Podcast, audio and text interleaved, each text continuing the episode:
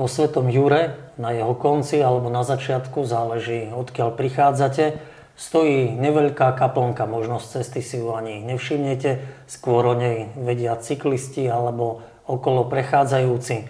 Známa je pod menom Pustý kostolík. Dnes nám o ňom prezradí viac miestny farár Pavol Póša. Dobrý deň prajem, vítajte u nás. Dobrý deň, ďakujem pekne. No tak prečo hovoríme o pustom kostolíku? Je taký pustý? No, pustý určite nie. Denne okolo neho prejde cez dvadsaťpäť tisíc, možno aj tridsať tisíc aut, ale určite veľmi rýchlo, veľkou rýchlosťou, takže málo kto si ho tam tak všimne, zablúdi očami naň. Cyklisti skôr, tí tam teraz radi prichádzajú, zvlášť v takýchto teplejších dňoch. A vedľa je priestor na zastavenie sa. Kostolík je kaplnka vlastne otvorená takmer denne, aby tam človek mohol prísť a aspoň na chvíľku sa pokloniť pred Pánom Ježišom, ktorý je tam v Eucharistii prítomný. A no tak symbolizuje ten kostolík, aj keď ľudia tak sa ženú okolo tými autami, akoby tá vežička, tá maličká vežička, tak ukazovala prstom do neba, že to naše jednodenné naháňanie sa za niečím, to neustále utekanie a bežanie a, a dosiahnutie toho svojho vlastného šťastia, za ktorým sa denne naháňame. Nás to chce akoby pre mňa osobne, ten, ten znak tej kaplnky hneď vedľa cesty s tou malou vežičkou upozorne, akoby tak prstom ukazovala do neba, že ten, ten cieľ toho nášho putovania doslova, toho nášho naháňania sa životného je, je, je nad nami a je tak blízko nás aj v tej kaplnke. No aj to som nikdy nevedel, že tam je Eucharistia. Ja si tam ako cyklista robím tiež často zastávky, aj sa tam často modlívam breviár, ale vždy tak na tých sedačkách, ktoré sú im nedaleko, s pohľadom na kostolík a do kostolíka nejako ani neotváram dvere. Tak toto je taký dobrý podnet, že vojsť a otvoriť. Ono to vlastne v takéto poslednej dobe začalo aj v úvodzovkách vďaka tomu času pandémie, keď sme aj z kaplnky mávali také krátke večerné modlitby a od toho okamihu tam Eucharistia prakticky zostáva. Preto som tam nechával svätosť oltárnu pre istotu, aby niekto nevykradol, neolúpil. Tiež tam boli rôzne nedobré zážitky predošlých rokov, tak som sa bál práve nechávať tam Eucharistiu, ale vidím takto odstupom času, že je to dôležité, aby ľudia mohli prísť a zastaviť sa. Sú dobrí ľudia, ktorí to otvárajú a zatvárajú. Áno. No a prečo teda je pustý? Je na takom pustom mieste. On je síce na okraji Jura, ale nie je na pustatine. Ono sa to v podstate nazýva doslova, že to kaplnka na nebovzatia Panny Márie. A to slovo pustý kostolík je viac menej taký ľudovejší názov. Aj keď mnohí ľudia, zvlášť starší, stále hovoria, že idem ku kaplnke.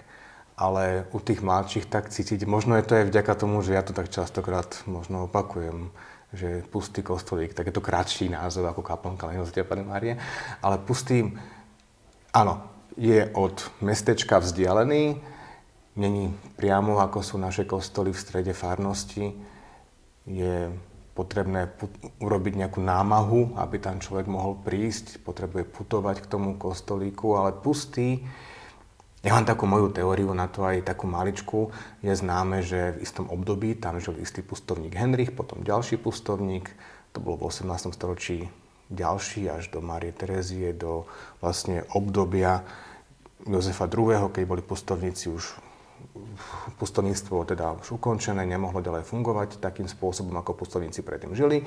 To znamená toľko, že keď tam žil nejaký pustovník, ktorý tam žil, pracoval, mal tam nejakú záhradku okolo, žil žobravým štýlom, prichádzal na sväté omše do farnosti každý deň.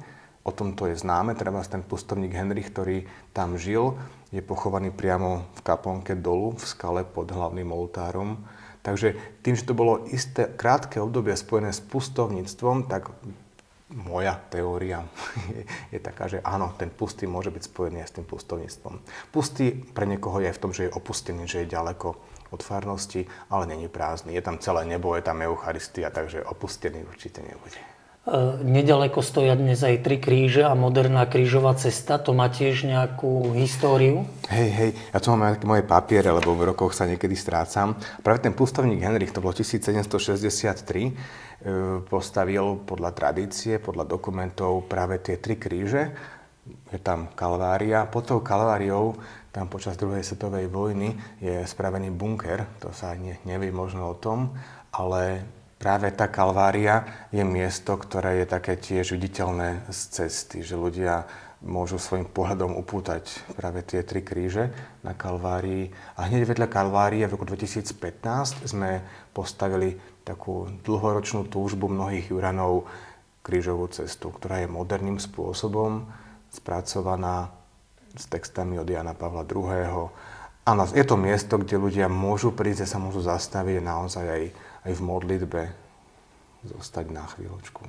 Kaplnka je zasvetená na nebovzatiu Panny Márie, to je veľká augustová slávnosť.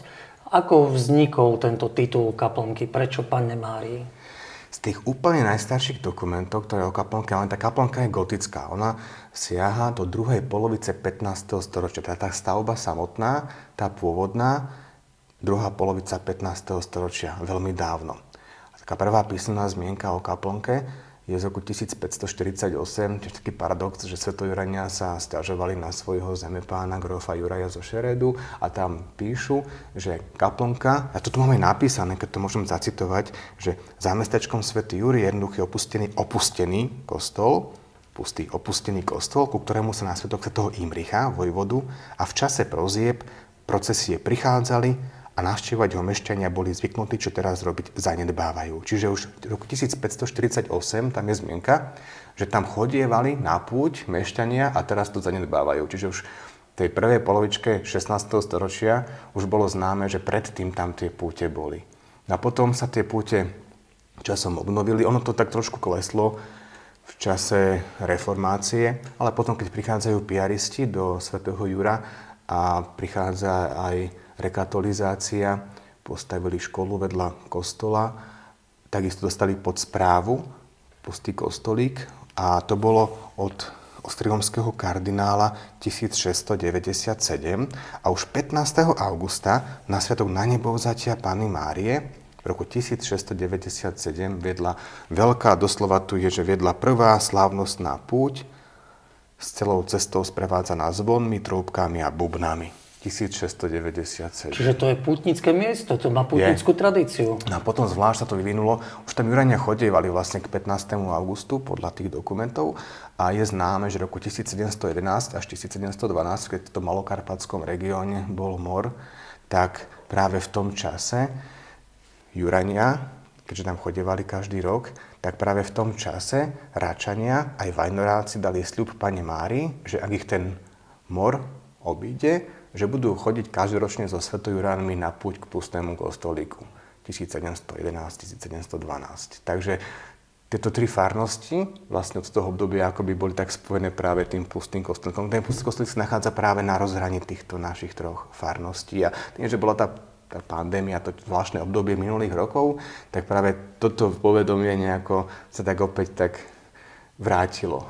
A mám to takých krátkych období počas komunizmu a takých iných období, tak dodnes v podstate tam ľudia prichádzajú práve k pätnástemu augustu. Čiže aj teraz tam bude púť? Stále je tá tradícia zachovaná? Prídu Jurania, Vajnoráci, Račania? No, minulý rok tam prišlo cez tisíc ľudí práve v nedeľu, najbližšiu k pätnástemu augustu toho roku. To bude trinásteho augusta o desať tridsať. To bude hlavná svätá omša? Áno, a bude slúžiť Max Kašparu. Tak každý rok pozývam niektorého z hostov, potom aj ten arcibiskup, aj otec biskup Halko, a tak aj ľudia, aby trošku tak mohli aj spoznať svojich pastierov, aj kňazov, aj tak sa spolu stretnúť. A je tam aj iný program vtedy, či len svätá omša? Nemávali sme, ale už máme aj v sobotu večer pobožnosť krížovej cesty svätú omšu. A v nedeľu vlastne my putujeme, takisto putuje Račania aj Vajnoráci zo svojich kostolov peši. Putujeme, my putujeme od nášho, teda v kostola, od trojičného stĺpu v strede farnosti. Odtiaľ putujeme peši tak hodinku, hodinku desať minút, po ceste spievame piesne, modlíme sa ruženec, a ľudia postupne sa tak schádzajú, a to, čo na začiatku, keď vyrazíme na púť, malá skupinka, tak už pri príchode do kaplnky je nás dosť. Takže aj tento rok sú pozvaní naši diváci, aby sa pripojili, určite, či už z Jura, alebo z tých bratislavských mestských častí? Určite, budem veľmi rád. Tak a Max Kašparu je veľký ťahák. Á, tak vie zaujať. Vie zaujať. Ja vám ďakujem veľmi pekne za tento rozhovor a verím, že s mnohými aj našimi divákmi sa pri Pustom kostolíku stretneme. Buď to trinásteho augusta, alebo niekedy počas výletov. Nech sa páči. Ďakujem Budem pekne. Rád. Dovidenia. Rád. Dovidenia. Všetko dobré, veľa požehnania vám pre.